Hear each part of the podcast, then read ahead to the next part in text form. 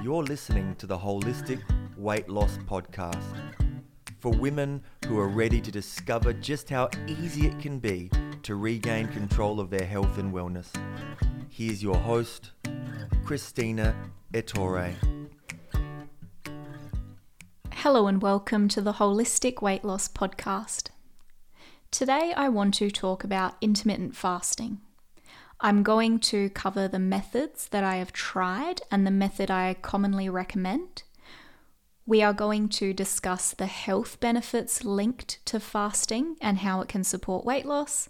And I'm also going to answer a few frequently asked questions that I receive from clients. Over the past couple of years, intermittent fasting has become incredibly popular. And I think it's because everyone likes the idea of a shortcut when it comes to weight loss. We all want to know the quickest and easiest way to shift the weight, which unfortunately leads us to do things that aren't always healthy for our bodies. However, intermittent fasting is an easy practice and it will accelerate your weight loss if it is suitable for you, and only if you do it the right way for your body. So before I go into how to choose a style of intermittent fasting and how to know if your chosen style is appropriate for you, I want to cover what intermittent fasting is not. So intermittent fasting is not just simply skipping meals because you're too busy or you can't be bothered cooking. It is not swapping food for coffee, and it is not starving yourself until you can't handle it anymore. Fasting is training yourself to eat your meals during a time-restricted window where digestion is optimal. When we do this safely and correctly, fasting can improve your digestion and your ability to absorb nutrients. It can improve insulin sensitivity and your quality of sleep. It can improve your immune function. And of course, it can assist you in releasing excess weight.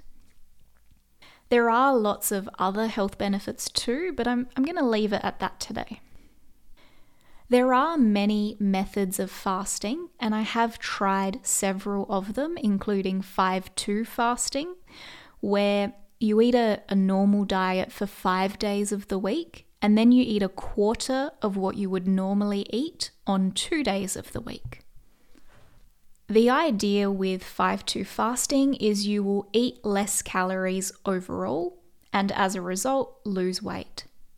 Personally, I did not like this method. I was hungry and grumpy on the low-calorie days, and I found myself eating more than I normally would on the normal days. So I didn't do that one for very long, but other people love this method, so it's a personal choice. Other methods include time-restricted eating, like the sixteen eight method, where you fast for sixteen hours and you eat your meals and snacks within an eight-hour window.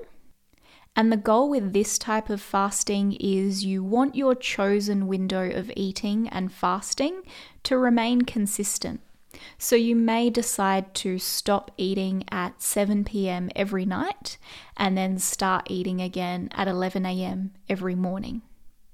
sixteen eight is not the only combination, but it does seem to be optimal for many people. If sixteen hours of fasting seems daunting, you could start with fourteen hours or twelve hours or even something else. And this is my preferred method, and this is what I do if I'm going to fast. The five two and the sixteen eight methods are both helpful for weight loss. You will simply need to explore both options on your own to see which feels better for you. There are other methods of fasting, like juice fasting, which I have done and really enjoyed, but I wouldn't recommend that unless you're under the guidance of a healthcare professional.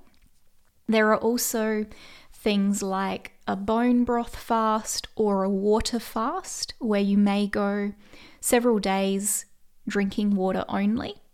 Once again, I would not recommend this type of fasting. Firstly, because if weight loss is your goal, water fasting is unnecessary and it may do harm to your metabolism, especially if you have diagnosed or undiagnosed thyroid issues. And it can also be dangerous depending on your state of health. So the method I tend to commonly recommend is time-restricted fasting, and I usually start my clients on a fourteen ten or a sixteen eight window. However, there are some people that should not fast. These include anyone who is pregnant or breastfeeding, anyone who has struggled with disordered eating in the past, in particular anorexia. You should not fast if you are diabetic and unsure on how to monitor or stabilize your blood sugar levels. And I typically do not recommend fasting to anyone who is highly stressed or recovering from adrenal fatigue. Now, why is that? Well, I'm sure you've had an experience where you've been really stressed, yet you had tons of energy and your mind was clear and your appetite was reduced, and you may have even lost some weight without trying, and you were probably thinking to yourself, wow, I'm so stressed, but I feel really good. This commonly happens when we first enter a period of high stress. The body begins to produce and release more cortisol, and as a result, we feel really good and quite energetic for a while. If we do not deal with the stress effectively and provide our adrenals with the opportunity to have some downtime, they eventually burn out. And that's when we start to feel absolutely exhausted. And then our body forces us to stop. Now, fasting is a little bit stressful on the body.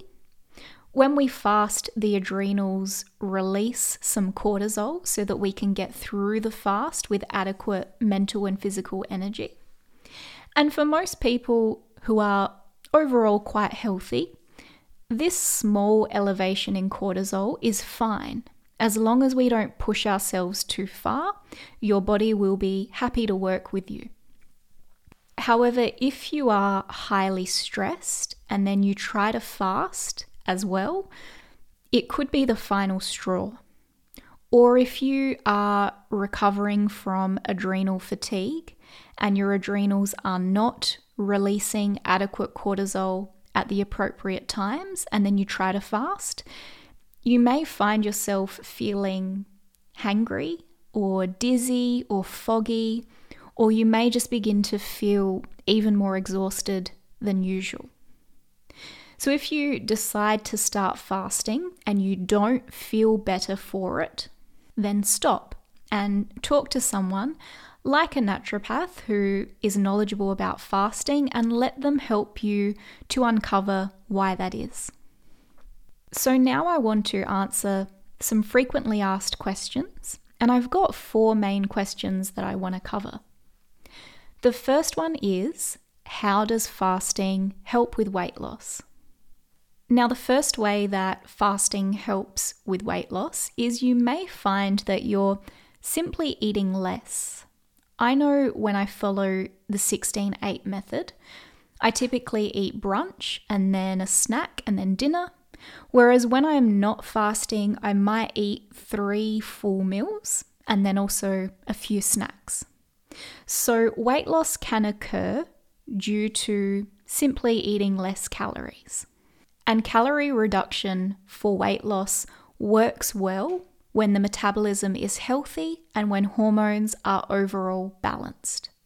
For some people, calorie reduction alone might not be enough, especially if they're eating lots of carbs or highly processed foods during their eating window.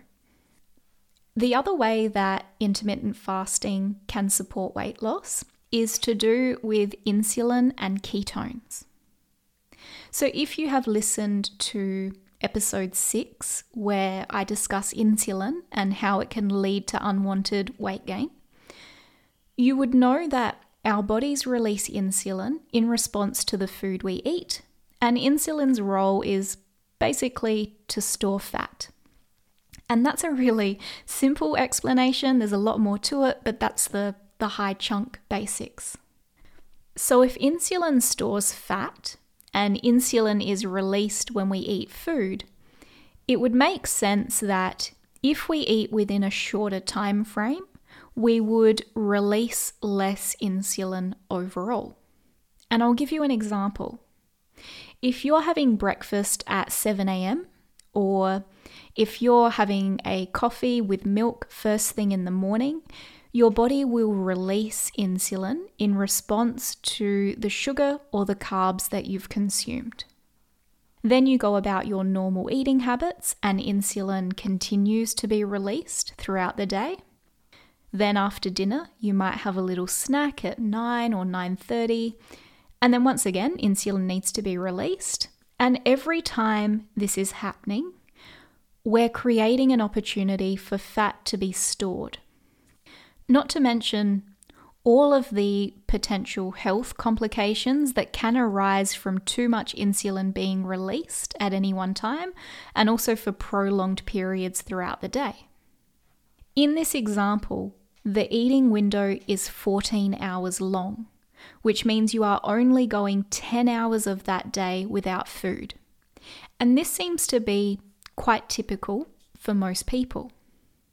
But the tricky thing with insulin is, over time, the more we release, the more we need, because the cells can become desensitized to insulin. Therefore, over time, you may begin to feel like you're storing an inappropriate amount of weight for the food that you're eating. What fasting does is it restricts the insulin release window, which in turn can promote insulin sensitivity, which means when your body does require an insulin release, the cells can do what they need to do with less insulin, and in turn, this can have a positive effect on your weight. Also, when you fast, ketones can be produced, even if you're not on a keto diet, and ketones can be used for fuel instead of carbs or sugar. So if your body has been able to produce some ketones during your fast, you can use those for energy, which may further reduce your appetite during your eating window. The next question is, can I drink coffee or alcohol during my fast? And this is not one of my favorite questions to answer, because I always have to say what you probably don't want to hear, and that is, if you're drinking alcohol, you're not fasting. Coffee is a tricky one. From an adrenal health point of view, coffee on an empty stomach is not the best way to start your day. In fact, if you experience anxiety or sleep issues or blood sugar fluctuations, you should probably avoid caffeine altogether. Technically, a black coffee during your fasting window should not negatively impact your weight loss results. But for some people, it will. And the only way to know is to try it both ways and notice how your results change. Or you can talk to your naturopath about this, and they will be able to provide you with some insights on whether or not drinking coffee first up in the morning is going to be an issue based on the assessments they've made on your health. Next question, do I have to do a keto diet when fasting? Short answer is no, you do not, but they do work really nicely together. When you engage in time-restricted eating, after the twelve hour or so mark, your body will begin producing more ketones. So fasting does help your body to use fat for energy.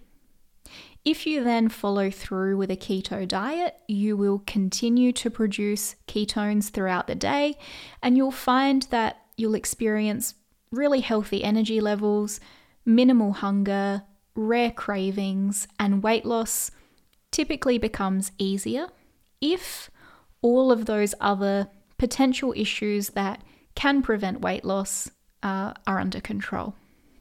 Last question, do I have to fast every day? And once again, the short answer is no, you do not. It is a good idea to stop eating at least three hours before you go to bed at night. And this is not specifically to do with weight loss. This is to do with optimizing your digestion and your quality of sleep.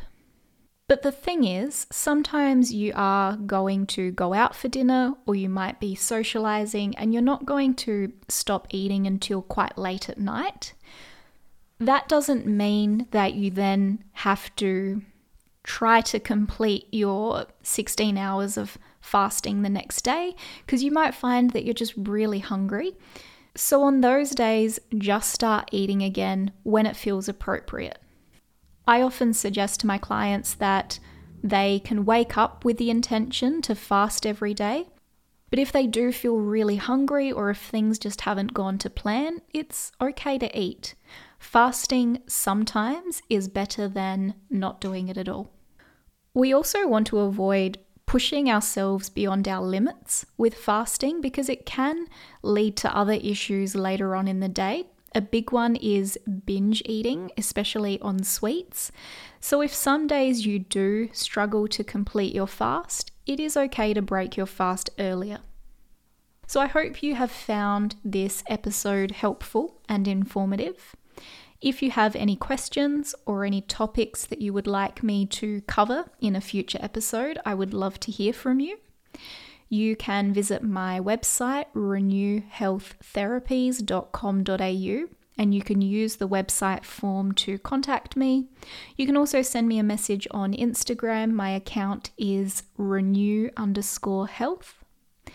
As always, if you are experiencing stubborn weight issues, or if you just simply want to get your health back on track, I'd love to help you. You can visit my website and you can schedule an appointment there. Thank you for listening today, and I will speak to you again soon.